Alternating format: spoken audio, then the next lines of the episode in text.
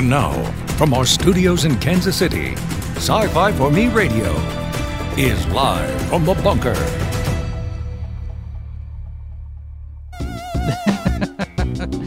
Okay, welcome everybody.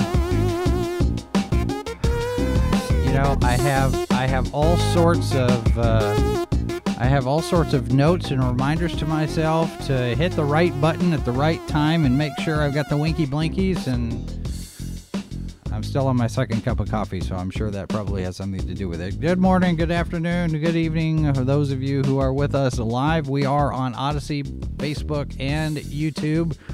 Live from the bunker. My name is Jason Hunt. I'm the editor here at Sci Fi for Me. If you are listening to us as a podcast, we're glad that you're here as well. And uh, if those of you who uh, want to sample the show on uh, podcast platforms, we're on a number of them. I see we're getting listeners in Romania and France. Uh, nothing in Russia this week, so we'll see what happens there. Uh, Mazarus is uh, asking if that's a Miranda class hanging from uh, the ceiling. Yes, it is. I've got a Miranda class back there. I've got, uh, I've got.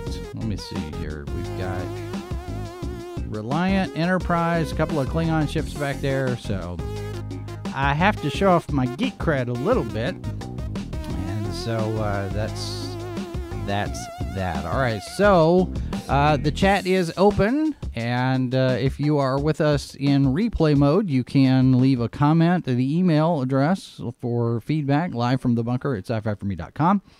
And we have a newsletter you can sign up for. I need to get one out. And of course, there's all of the socials where you can find us. So uh, glad to have all of you here. Let's let's dive in because it is Pi Day. Uh, we also need to acknowledge uh, yesterday William Hurt passed away, age 71, after battling cancer. Uh, so uh, we'll be uh, having that in our news on Saturday. But now, what I want to do, I want to bring in our guest. Cameron Pasha is here. He is a writer, producer, pundit, I guess we could add to that, author, uh, Hollywood insider, and an analyst. Good to have you, sir. You have a lot of you have a lot of hats that you wear these days, right?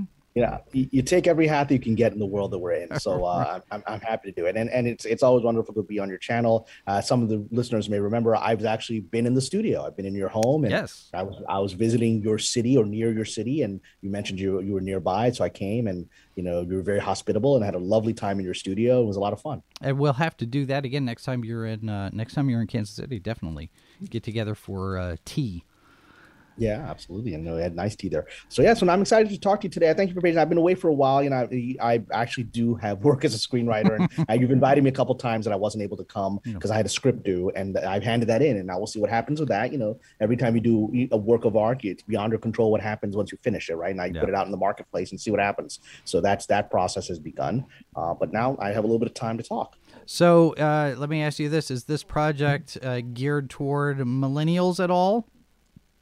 Well, you know, I I try to always make everything for everybody because that's just good business, right? I mean, and so I will tell you that it's it's a horror project, right? It's a it's a ghost story in the vein of the Conjuring kind of thing, based on a true story, um, and uh, based on experiences. Uh, you know, when we met, I was there on a paranormal investigation uh, nearby, right? Uh, right. You know, and uh, so I as you know I love the supernatural. I, and I, I look into it in my own personal life. And so so one of the things that happened actually when I when I was there when I was uh, near Kansas City for that for that ghost hunt was uh, I met up at that particular event with two very well known um, uh, ghost hunters who were sharing a story that they had, uh, had experienced that was that I listened to and I said that's really scary.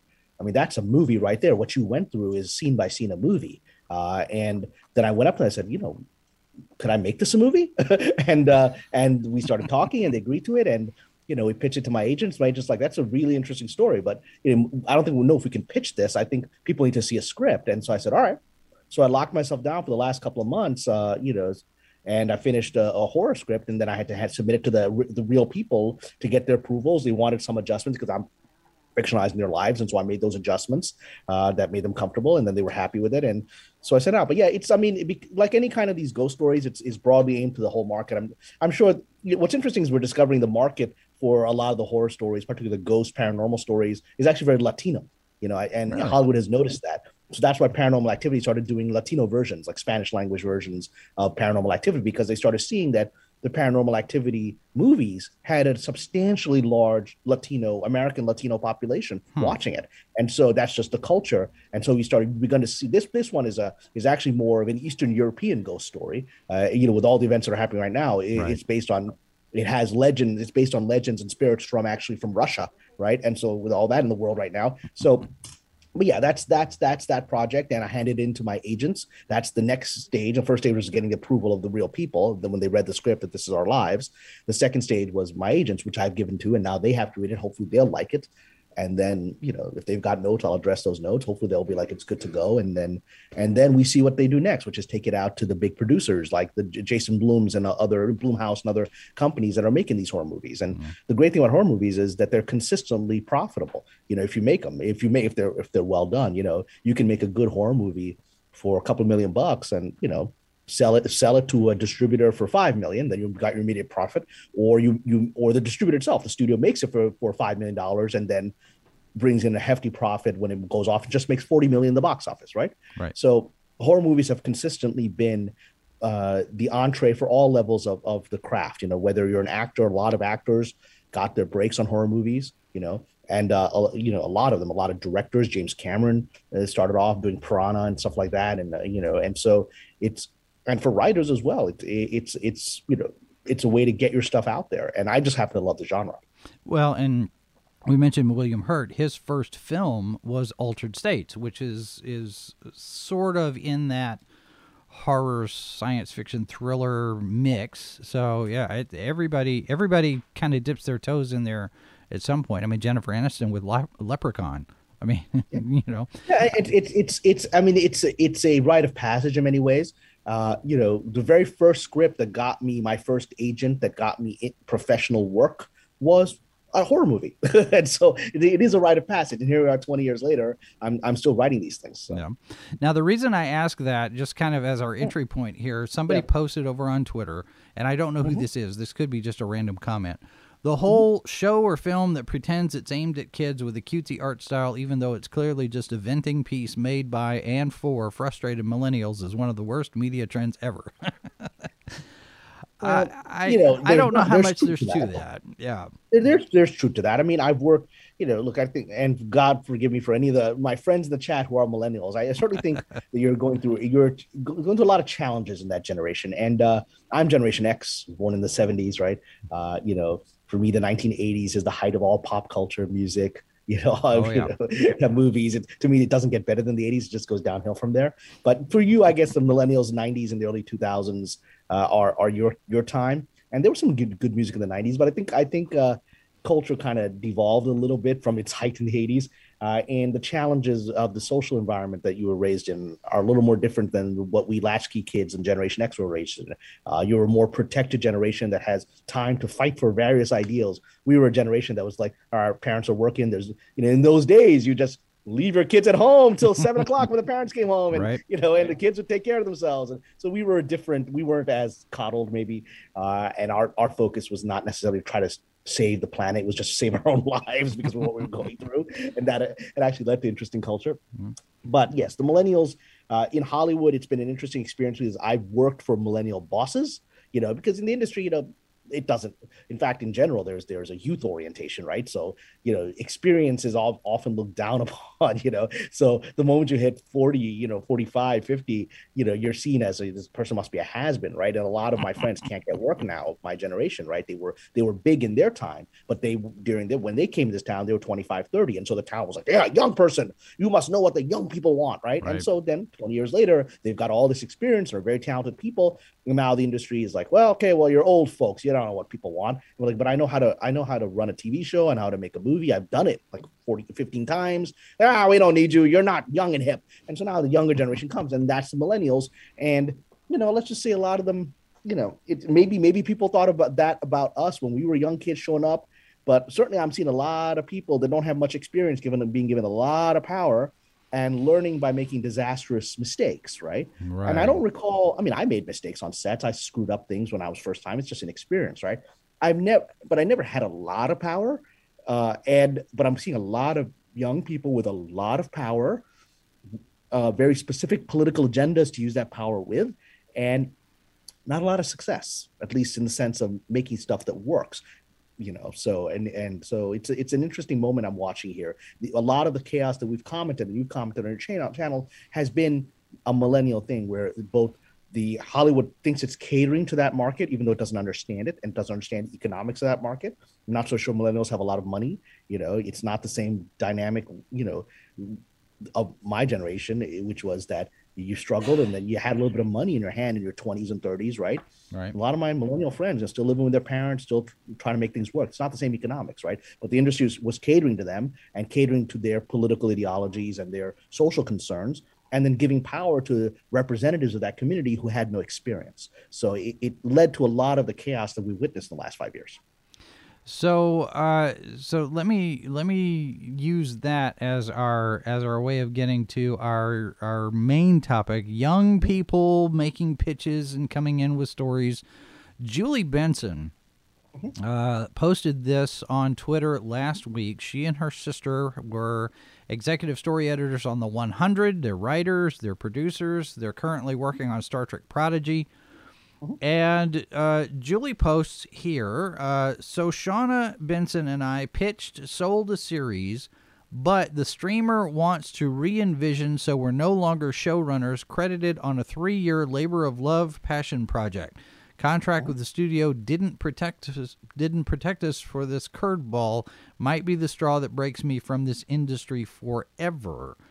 Uh, and she goes on to say that they were brought on to write a pilot for the IP that the studio owned the rights to, developed a pitch with the director, pitched it, and sold it, then told by the studio the caveat was the entire team was fired to move forward with Streamer so yeah, I'm kind of done. Writers, watch your backs. And it sounds like they did. Uh, they did a pitch and they sold the pitch, and then the streamer decided we don't need you anymore. We have the idea. We're not even going to give you credit. And I could be reading this wrong, uh, and and I'm sure that there's much more to this. But looking at some of the comments in the thread from other people saying that that kind of thing has happened to them, kind of makes me wonder how how often this actually happens in Hollywood in general. And this is different from say a situation like Art Buchwald suing over copyright infringement for coming to America basically saying, "Hey, you guys stole my idea." This mm-hmm. is we hired you, you did all of this work for us. Now we're going to fire you. You don't get credit for anything. We're going to do something else am yeah. I am I reading this right? Is that is that what appears to be what's happening in this situation? Well, I I actually have more information on this because you know th- these aren't known writers. I you know I don't know them personally, but I have friends who've worked with them. Right. And uh, and so this this actually this this tweet became a me- it became a topic of conversation in the industry for a lot of reasons. And so I was on a screenwriters board uh, that I participate in with other sort of professional writers, and one of them knew them very well, and uh, and so shared shared what was happening. Um, and you know, I'm going to share what I know. I I don't know these people, and so I, I hope I'm not doing anything inappropriate by sharing the information that it's at least being talked about in the industry. So please, if Julie and if Ms. Benson, you're watching, please forgive me if that's inappropriate, but I want to share what I've heard. Okay, before you do that, let me let me also point out I have reached out to representatives for Julie and Shauna, and I okay. said we're going to be talking about it and I invited them to come on the show at some point. I'm sure it was too short a notice for anything uh, for today, but that the word is out.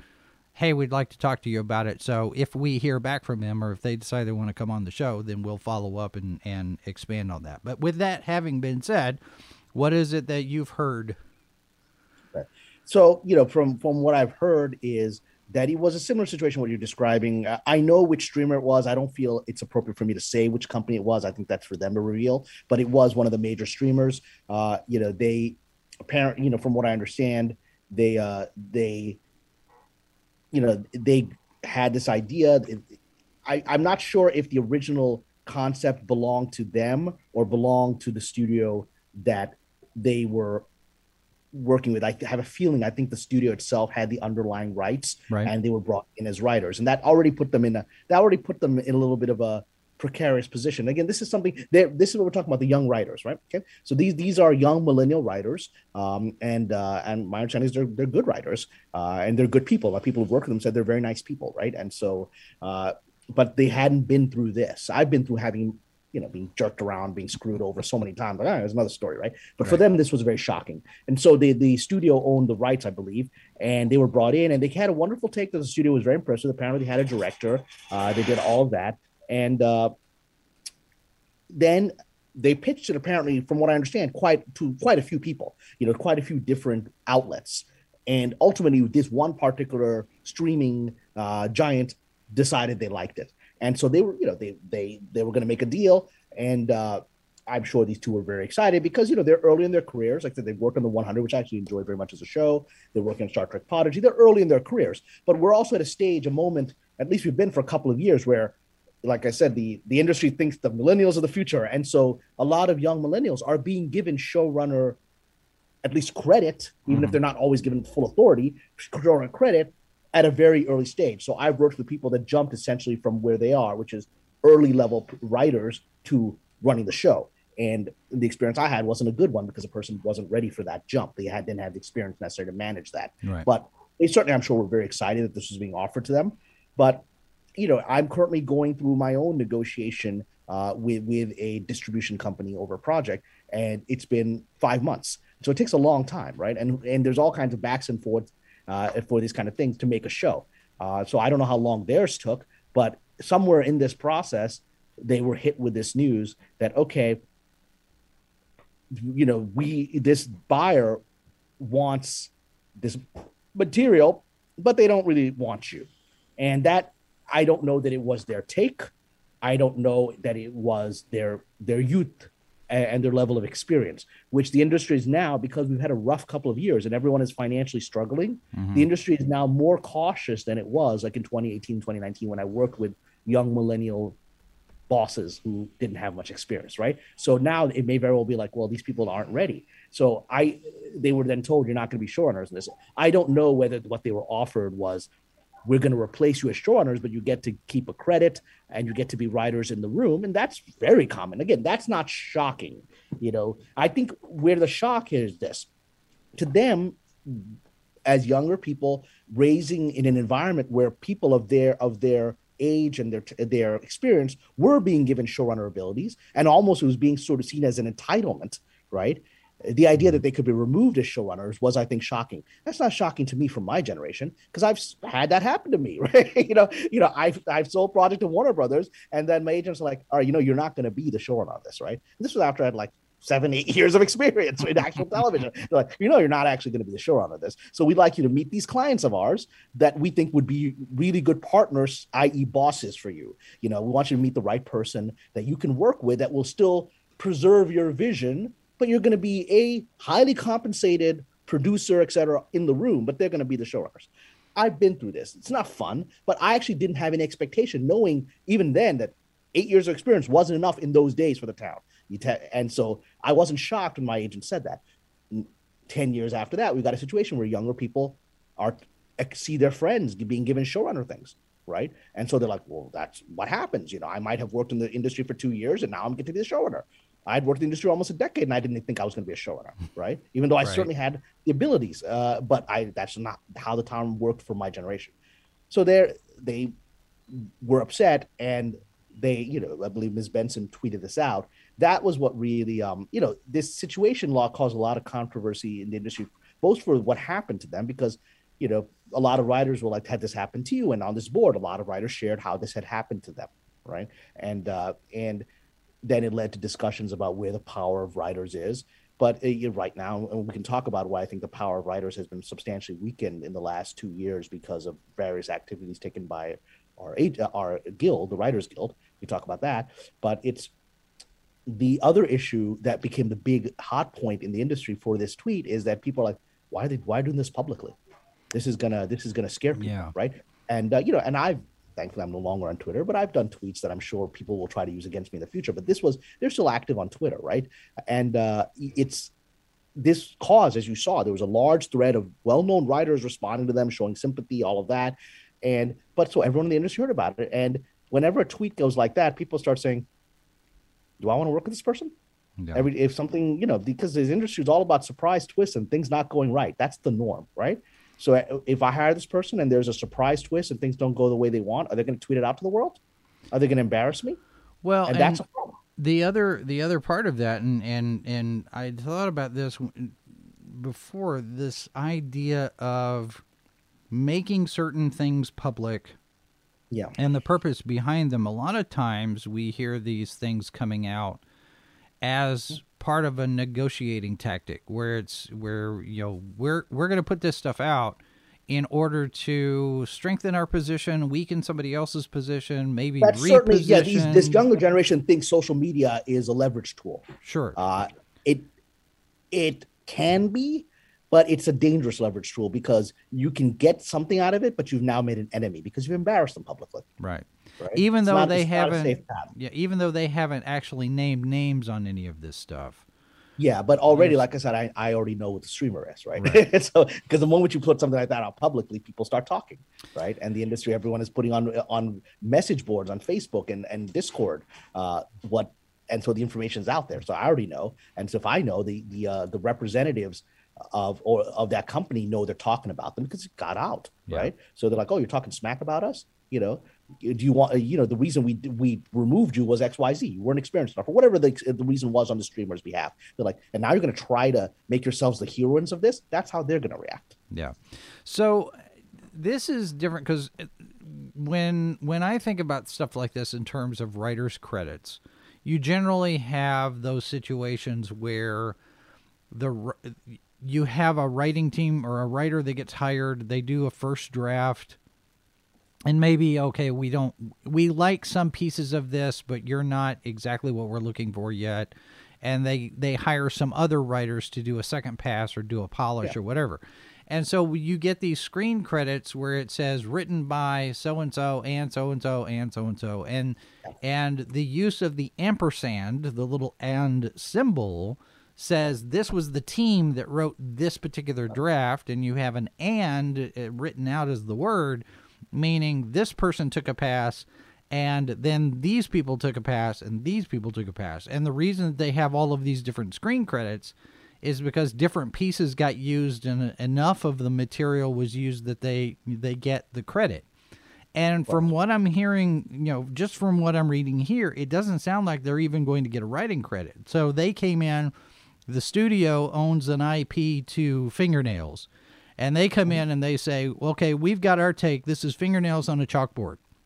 And say, we really like it, really like it, but we're not going to use it. We like this guy over here who says, you know, you know uh, uh, fingernail clippers.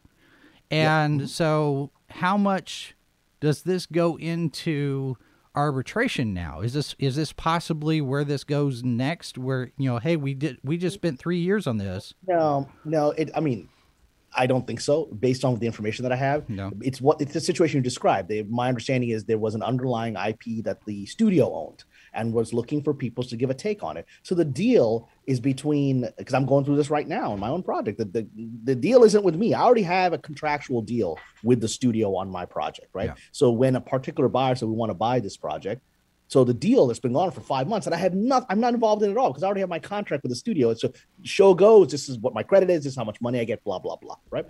Now the the the studio and the and the buyer, the distributor, right? In this case, a streaming service, are negotiating between themselves. And their deal has, they're, they're not even talking about, you know, in my case, I'm talking about what Cameron Pasha is going to get. They're assuming that's already done. They're talking about what's the budget of the, of the project, you know, what territories we're going to get, blah, blah. They're having their own business discussions, have nothing to do with me. And that's what happened here, uh, I'm pretty sure, uh, is that this, that, that streamer said, we love this fingernails concept, right? Uh, let's, we, we, we can develop this into something that we can put on our streamer uh, you know, we've got probably probably got people on their own roster that, that they've worked with. They're like, you know, we just want to use these guys, right? And uh, you know, and so good luck to your friend. And they don't, and the streamer doesn't care. The streamer's like, you know, you you handle those two. That's your yes, your business to the studio because your contract is with the studio. When I work in television, my contract is with Warner Brothers Studio. My contract is with CBS Television Studios. It's right. not with the CW it's not with NBC, right? It's with Universal Studios.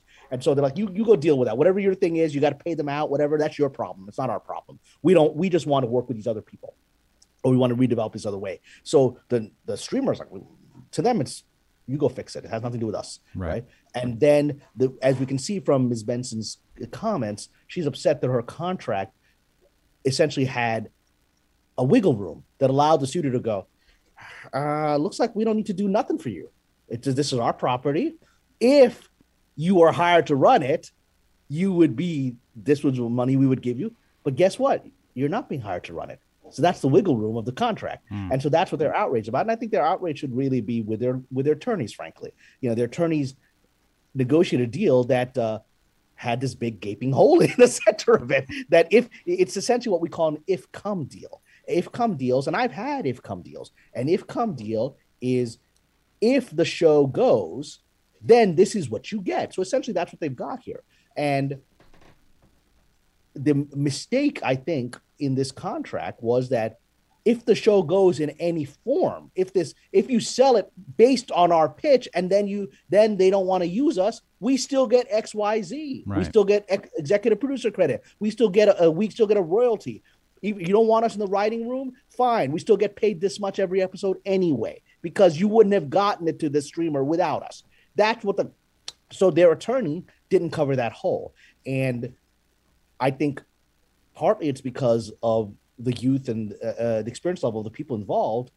You know, they just didn't think about it because there was almost a presumption that they might get pushed aside. But it's a it's a mistake that they didn't get anything because my contracts have if you if they don't want to move forward with you this is what you get. I have those in my contracts because yeah. that's a realistic option in any circumstance. They don't want you, right? I've been in that situation. We like this project, we don't want you. All right, well, it's what you got to pay me. So it says there in the contract. They didn't have that. Yeah, so I some, think their, their anger should be with their entertainment attorney who allowed that hole to happen. In some industries, it's called a kill fee. So basically, you go up to a certain point. If we decide we're gonna we're gonna not move forward anymore, you get it's, it's like a severance package. You you get you yeah. get X and so amount of money because we're not doing it, as opposed to this is how much you get if we're doing it. All right, so that raises another question I want to get to after the break. We're going to take a real quick uh, half a second here and uh, continue our conversation with Cameron Pasha right after this. Stand by. Our transmitters are made from Handwavium. This is Sci Fi for Me Radio. Sci Fi for Me is about to take you on an incredible journey into the realms of science fiction, fantasy, and horror. Interviews with writers, filmmakers, artists, and actors conventions and fandom, previews and reviews of movies and television. Sci Fi for Me is working to be the most popular science fiction magazine in the solar system. Subscribe now and enter the fantastic world of Sci Fi for Me, delivering the multiverse since 2009. Foreign Bodies, Saturday at 1 p.m. Eastern, only on Sci Fi for Me TV.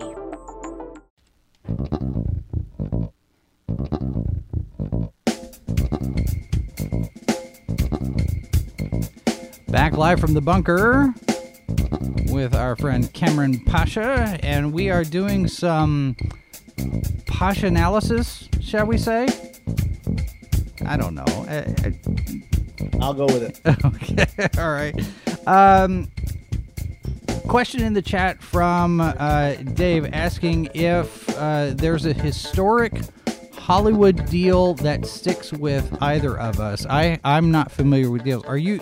Are I'm, there, I'm assuming the most famous Hollywood. Yeah, like the most famous Hollywood deal is the one that's never been reproduced, which is George Lucas and Star Wars and the and yep. the toy rights. Right. I mean, because Lucas had gone over budget on the original Star Wars, I believe the final budget was around seven million. I think that's what it was, which in the '70s was a lot of money, right? And uh, and apparently probably was supposed to be budget under five, and he'd gone over budget, and so the, he offered them what seemed like a deal that was in the in the in in the studio's favor. I believe it was Fox, and the studio the deal was, look, I'll. You're right. I've gone over budget. I screwed up. Okay, uh, but I'll lower the budget. You know how? I'm gonna return my my personal fee that you're paying me to, to write and direct this thing. So I'm to do this for free, essentially, right? The only thing I ask in return for that is something that at the time was a was a meaningless I- item. Give me the the toy rights to this thing. And you know, the idea of a sci-fi movie no one's ever heard of, with characters nobody's ever heard of, generating toys seemed ludicrous, mm. right? And so this wasn't Disney, this wasn't Mickey Mouse, right? You know, says you know nobody had made toys out of out of you know and you know it was was the cla- the classic uh, Kubrick film right? Uh, you know 2001 uh, 2001 no one yeah. made toys out of that right? So it was like that's how people were thinking. This is 2001 that's that's what they had just experienced a few years before right? So and so no one's gonna like uh, and so the deal the deal was she was like all right sucker sure. Give us back your money. We lowered the budget a little bit. We take back your fee. Yeah you can have these toy rights. You know, toy rights then are worth billions of dollars because everyone's like, I, uh, people watch the movie. I want a Chewbacca toy. I want toys of little aliens in the cantina. I want a Darth Vader toy. I want a Luke. I want the X wings, right? right? And suddenly, Fox like, oh my god, we don't have those. This guy's got those.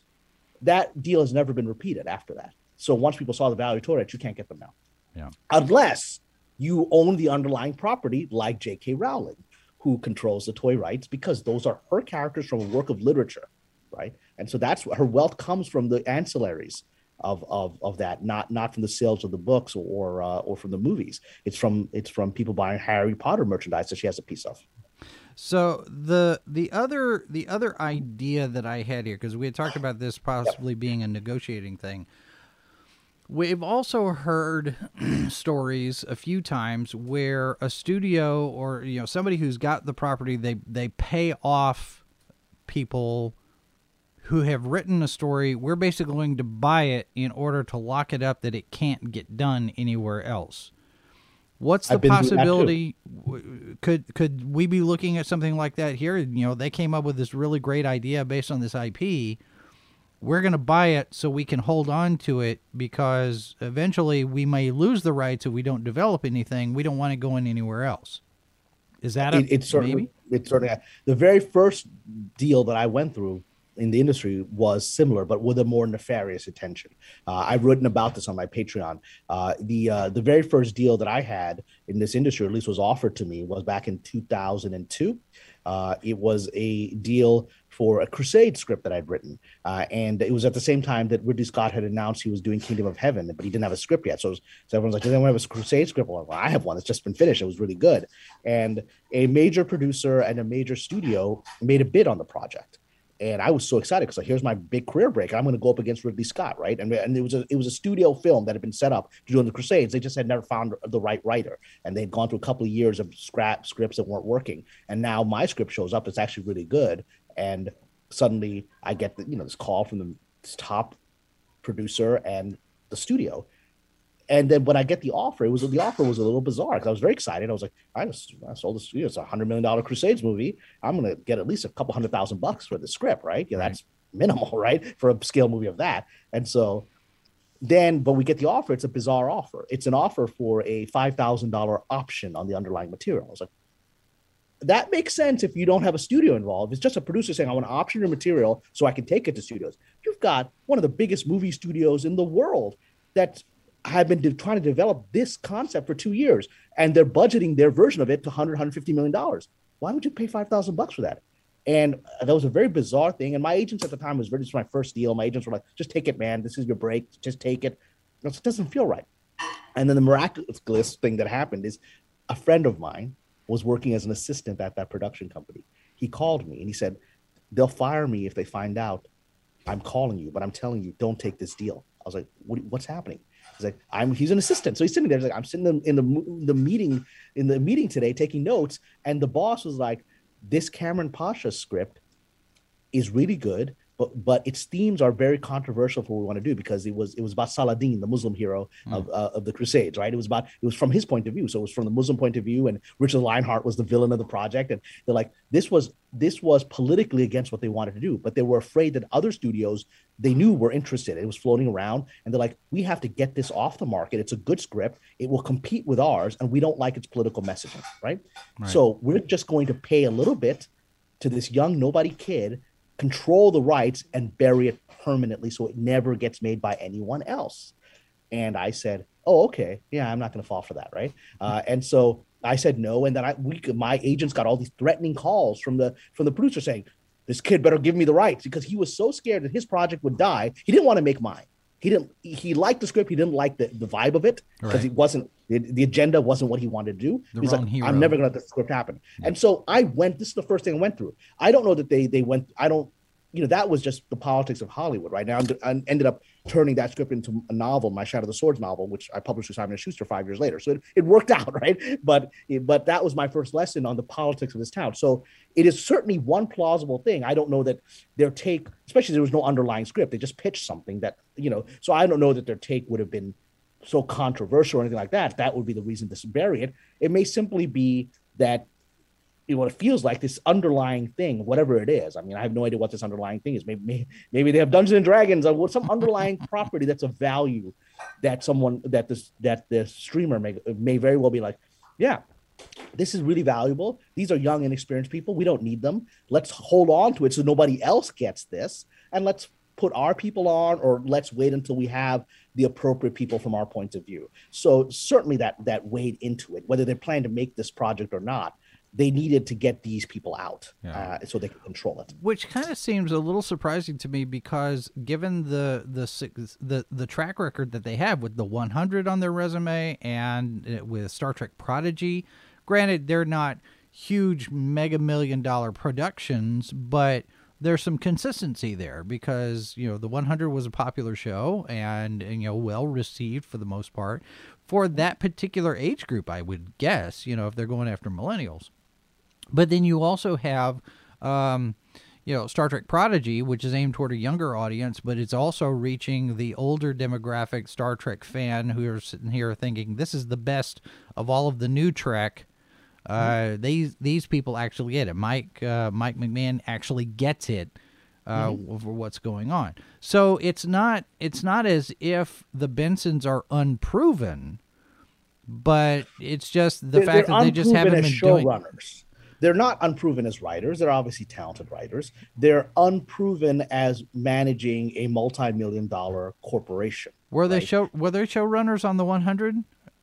No, I, I don't believe so. Okay, because exec so executive story editor has now morphed is not the same oh, anymore. No, executive right? story editor is uh, that if that was their title, uh, that's the absolute bottom of the barrel. I mean, there's only one level below that, which is staff writer, right? Okay. So so the, the the industry in television, staff writer, story editor, executive story editor. So they weren't even producer level. That's the considered the, the line, the story editor line, which is just you're a writer for hire on the show, and you're not even given producer level responsibilities. This the quantum leap, and I went through this when I jumped from executive story editor to producer. I had it was in my contract on a particular show uh, where I started off as executive story editor on a show, and uh, then this if the show got a second season, my contract, my lawyer had had my lawyer's agents had put in if you get a second season, he jumps up to producer, which is the threshold. The next level is yeah. producer, but it's very hard to, at least in those days, it was very hard to cross that threshold. It's, they kind of like to block you there, right? Yeah. And so when it happened, and the second season happened, the showrunners uh, of that particular show, who let's just say that you know weren't always the most socially uh, adept people, they actually they said to me directly, when they found out, they didn't know because it wasn't their contract. I come back for the second season, and then they're like, "Why does this guy have a producer credit?" Right? I was like, "What's in my contract?" And they're like, "Well, we wouldn't have given that to you. You know, you're young, you're not ready, right?" I was like, "Well, too bad I got it. too bad that's my deal. You're stuck with it. It had nothing to do with you. That's the studio gave it to me. It was my deal a year ago. Sorry." Uh, you know, it was a kind of ungracious thing to say, but it kind of pissed me off. But but then I went on and had to take on certain producerial responsibilities that I wasn't necessarily ready for. And I learned by making mistakes on the set and whatever. And so that was, you know, they weren't completely wrong, no. you know, and the, idea of me going from executive story editor to running the show, I mean, I've barely been on set, right? I mean, and so that that level is is at, is considered bottom tier, not in the sense of quality, but just in the, the hierarchy of the industry of, right. of the television industry. And so and they are listed. But a couple as... years ago, they people like that were being given yep. showrunner status to disastrous results, as I experienced. You know, they were being given that, and they're like, they don't know what they're doing, but they they were the young hip people, and everyone's like, equity, you got to give the young people what they deserve, and they haven't earned it yet. They don't know what they're doing. So it's kind of it kind of reminds me of what's been going on in the comics industry of late, where where a lot of the editorial staff are these young 20 somethings that uh, they they may be full of energy and ideas but they're not exactly uh, uh, running over with experience, and it shows in some of the quality of the stories that are being told in the in the pages of the comic books. Now they do have a co-producer credit on uh, Prodigy, as well as something called Wu Assassins from 2019. So a little a little bit of experience under their belt, but yeah, like I said, probably not all that much uh, to to do this. So at this point, let's say let's say uh, Julie and Shawna Benson come to you and they say, Kamran, what do we do about this? What's our what's our next what's our next move? What do you think they're going to do at this point, just based on what you know? Well, I think that um, they're getting feedback from the industry. You, you might want to get this off of Twitter. So I think they're probably not going to put further uh, conversations about their future on this on Twitter, right? Um, I certainly hope for their sakes because everything I've heard is they're good people and they're very talented and they deserve a long career. And you don't need to be um, have a target on you in, from social media. You, certainly at this stage in your career, you just don't need it. And I and I hope that they're going to be okay.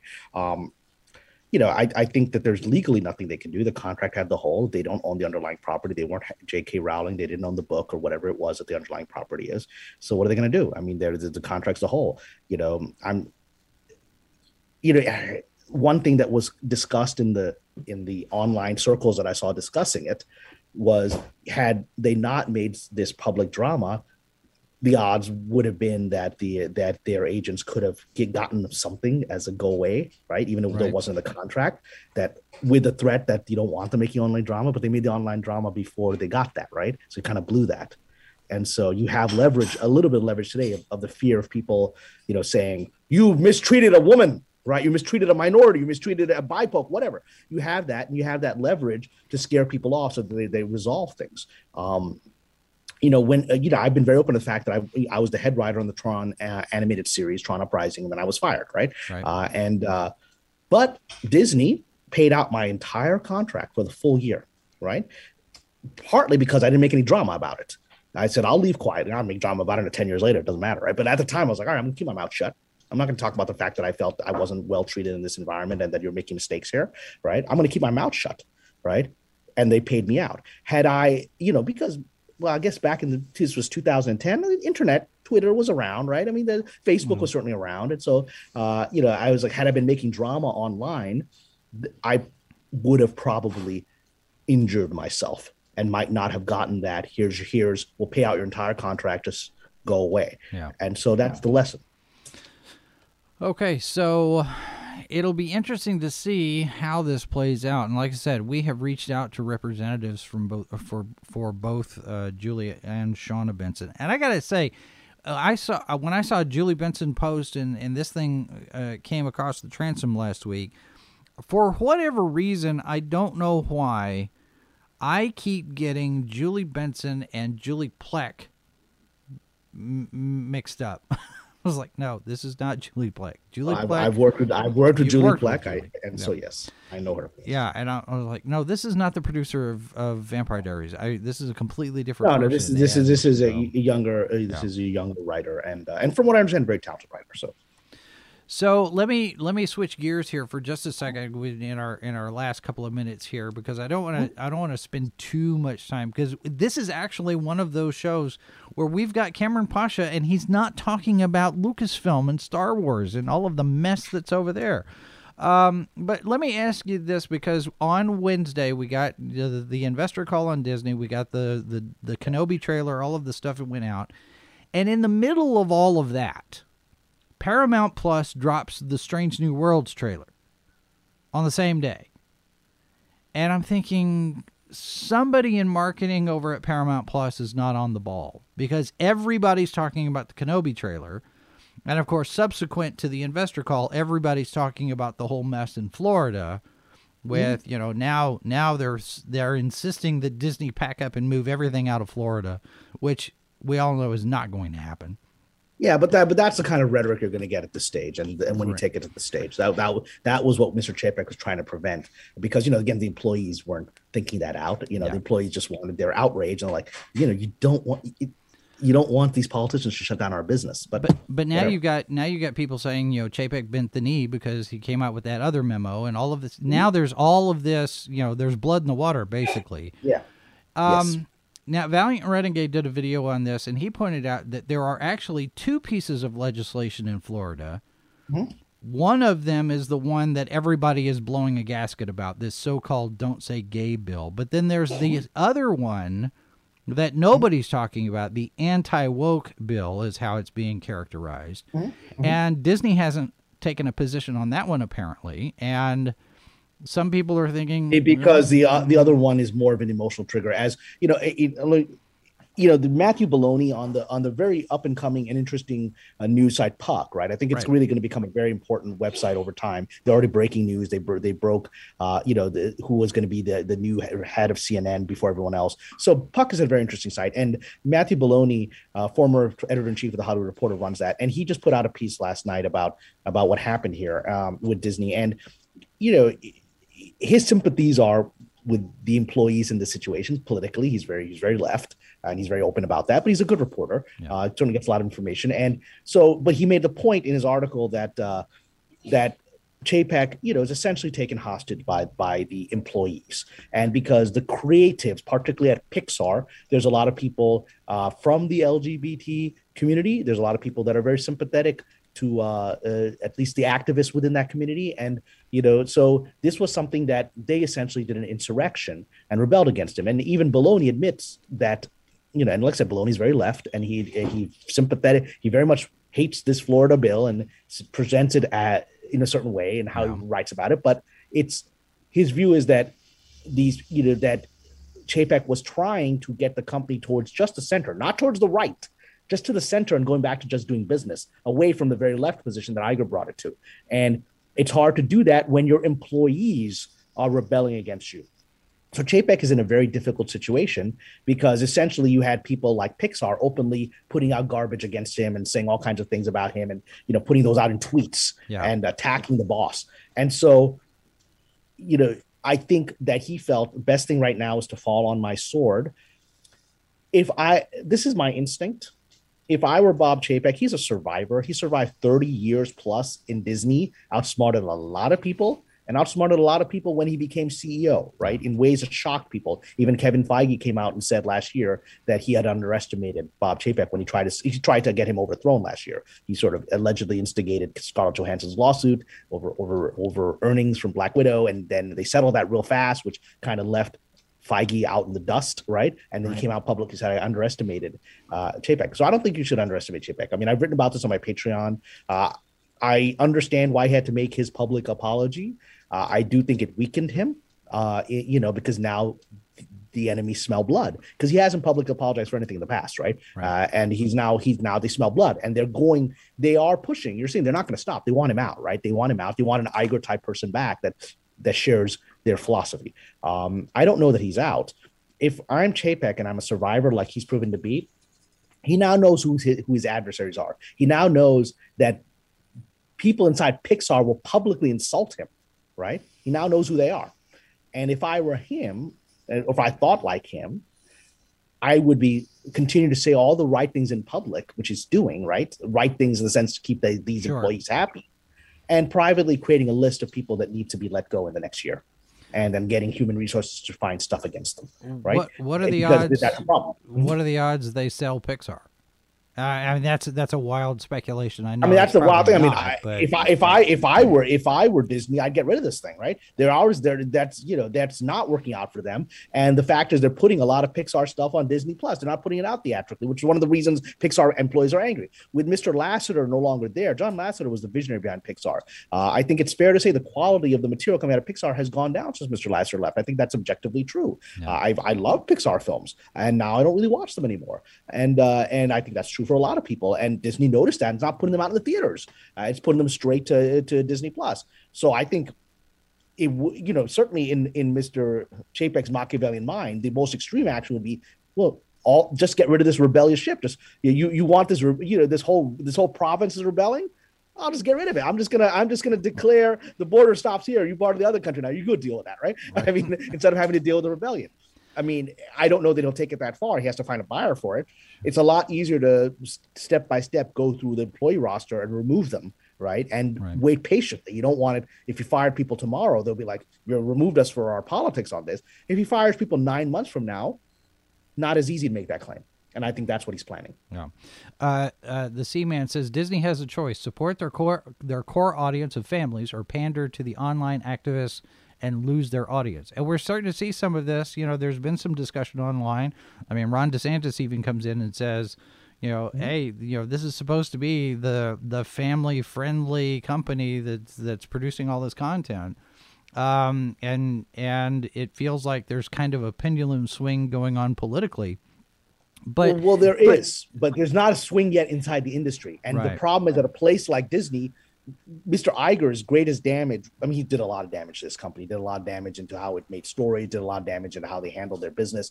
But the the worst damage he did, I think, was that he staffed this company with a lot of crazy ideologues over the last decade because it was the cool thing to do. He was like, he was looking, ah, that guy's good. He just brought, because that was where culture seemed to be. And right. oh, they made a lot of anti Trump comments, hire them, right? That's where culture seemed to be. And now they're there. Now they're there. And their goal isn't even to make movies. Their goal is to agitate for social issues. Like these Pixar people aren't trying to make good stuff. They're just agitating. You're not letting us put enough LGBTQ stuff in our in our movies. That's what they're agitating about. They're not agitating about. You're not letting us write good scripts. they're not agitating about that, right? And so, uh, so he's he's. How do you run a company that's filled with these people now? That Mr. Iger put in there. That wasn't the nature. When I went there, when I worked there ten years ago, the company was just standard fake liberal Hollywood company. Said all the nice things, blah blah blah. We support this group, whatever. And then privately was ruthless and and the ultimate corporate Machiavellian place, right? That's what I experienced. Now it is a corporate Machiavellian place with actual ideologues in there. So it's a bad situation for Chapek. Do you think that this does harm to his relationship with Susan Arnold? No, not at all. Not in the slightest. Okay. I believe this his actions with regard to this when he was trying to get the company out of political involvement were endorsed and pushed by Ms. Arnold because that's who she is. Ms. Arnold is not an ideologue. She is. She was also wasn't appointed by Iger. She came to the board before all of these characters and that Iger put in there. Right. She is. He is a long-standing, successful woman who's risen up the ranks.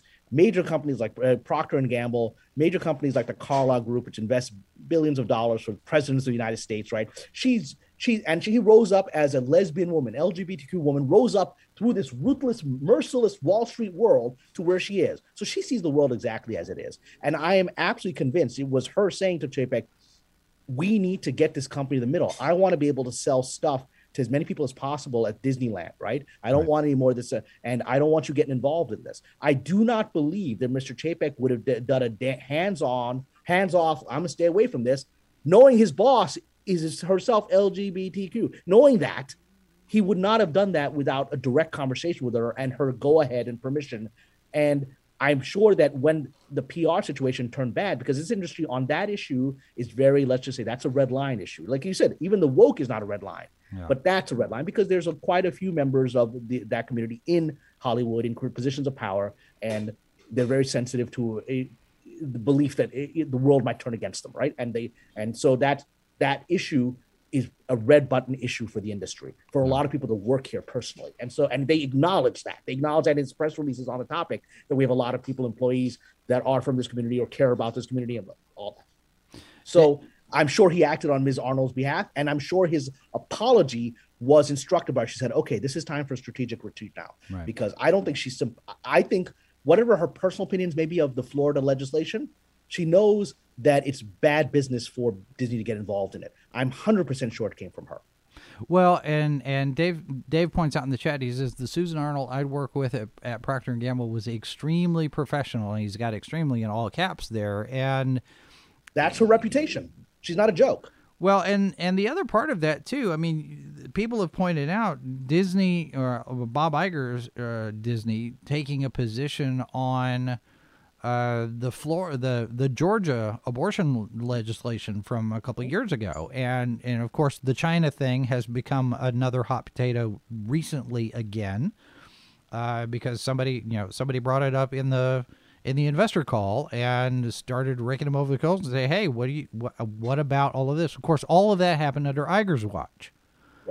Which Chapek could throw Iger under the bus and say, you know, that was all him I didn't. Even, I'm I'm trying to fix all of this, and I, I, I don't know that that's a winning strategy, but um, it might be one of those things where you know maybe Chapek has to has to acknowledge mistakes of past leadership in order to get out from under this cloud? Would that work? It, it's it's a, the problem is this: the past leaders have left behind this fifth column inside the company. Mm. That that's the problem. So acknowledging the past mistakes are acknowledging that all these people at Pixar, you know, are are essentially insurrectionists and were put in there by somebody. So what did he do? I mean, he has been acknowledging. He's been hinting that we're moving away from the Iger world, but that's the threat to everybody there. So I'm going to give you the other example the, the counterbalance example of what we're seeing, how something else is being handled. So this is Bob uh, Bob Chapek attempting to to steer the company away while have, have company filled with people that are adversarial to him by his predecessor, right? The opposite situation is what we're seeing right now with David Zaslav, the CEO of Discovery, whose company is now taking over Warner Media. Right. And you're not seeing because he's already come in and said, you know, he had Jeff Zucker fired, the head of CNN, one of those powerful people in the world. He had him fired, right? And they're buddies. They go golfing together. He's like, no, this guy's this guy's this guy's brought ratings down to ninety percent. Get him out, right? And so, and I know for a fact, a lot of television studio execs of Warner Brothers. I've worked with Warner Brothers multiple times. The execs I've, I know have have resigned in fear of what Zaslav is going to. Do. He's going to come in. He's going to fire them, right? Because he's going to put his own team in there, people that that are focused on you know making money and and less on uh, making political statements in you know i work on cw which has become more and more of a let's say woke network in the time that i've worked there right? And so a lot of those people are like okay we're not going to be welcome in this. But look at what's happening. They're not trying to start an insurrection. He's, he's not even there yet. They're just leaving. They're fleeing. They're fleeing because they know when he comes in he's not coming in like bob chapek. Bob chapek came in appointed by members of the board that were unhappy with Bob Iger, what Iger had done this. And he was brought in as essentially an, a surgical instrument to try to fix this thing by people who were large, influential inside the company. Yeah. That's not David Zaslav. David Zaslav is not a surgical instrument. He's a sword. He's coming in. He's no one's appointed him. He's only he built Discovery up into this megalith and using the, that power to buy Warner Brothers, Warner Media, he did that. There's not the slightest bit of doubt that he's in charge and he's not answering to anybody except the major shareholders, right, who like what he's doing, right? And so that's the uh, that's the opposite. David Zaslav, you know, even if let's say Bob Chapek falls on his sword, maybe I don't think that's going to happen, but let's say Bob Chapek is pushed out over this. It's possible. It's not impossible. Right. And Disney will then be in a very bad situation as essentially Iger's an Igerite will be reappointed, right, to keep those employees happy, and the company's revenues will continue to go down, the share price will go down, as the people in the chat are pointing out. It's just going to be if you choose these ideologues versus your customers, well, the customers are going to leave, and Susan Arnold knows that, but Bob Chapek doesn't have necessarily the power to fight that if that's where the the, the wave goes, whereas David Zaslav will be like, "It's my company. You don't like what I'm doing with it. You're out." That's why people are fleeing now. No one's trying to organize a don't let David Zaslav take over Warner Brothers because they know they won't be able to do that and they're going to be all fired. Yeah. So they're not even trying this direction. They're just running for the hills uh, and uh, in advance. This is basically M- Mongols. Genghis Khan is coming. Just go. and that deal apparently has passed the um, the Discovery shareholders have mm-hmm. said, yeah, we're okay with this. So we're we're looking at Warner Media Discovery becoming a thing possibly in April, I think. Uh, so uh, we'll definitely be keeping an eye on that one as well, and I'm sure you'll be writing about it on your Patreon blog, which uh, we do have a link in the chat. And uh, do you want to you want to direct anybody to your Instagram or just the Patreon? Is that well? People can call. People can also find me on Instagram. I think a link because they're well. You know, I don't post a lot on there. Uh, you know, and uh, people DM me, and I don't often see those DMs. So best way to actually reach me is is my Patreon because I do a lot of this analysis. I say a lot of things I can't say publicly. It's a private thing there mm-hmm. to have to join. And uh, and you know, I also do consulting on there for people who are screenwriters or, or novelists. People I've consulted about thirty people on the Patreon so far, where they've submitted me their scripts or even their books, right, and uh, or their short stories. And I've worked out uh, higher level patrons get substantial discounts on my normal consulting services.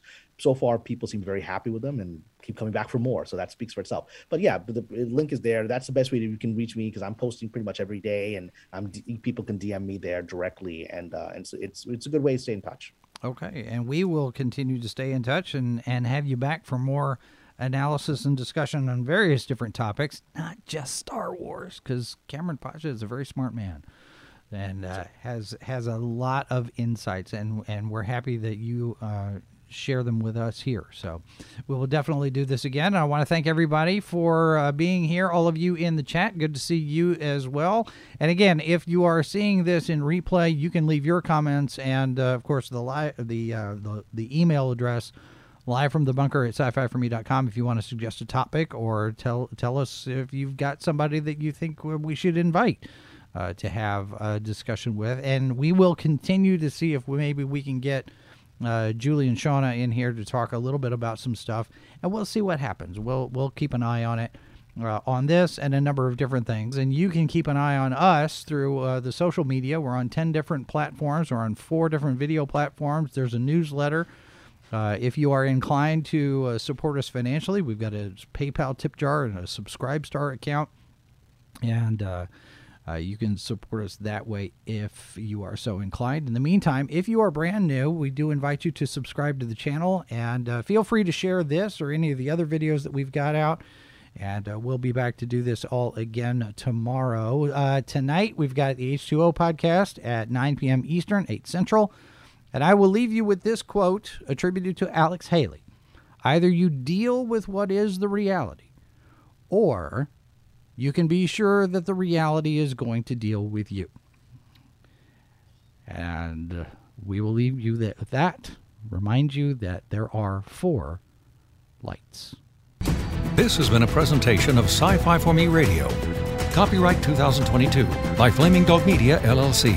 All rights reserved. No portion of this program may be retransmitted without the express written consent of Flaming Dog Media.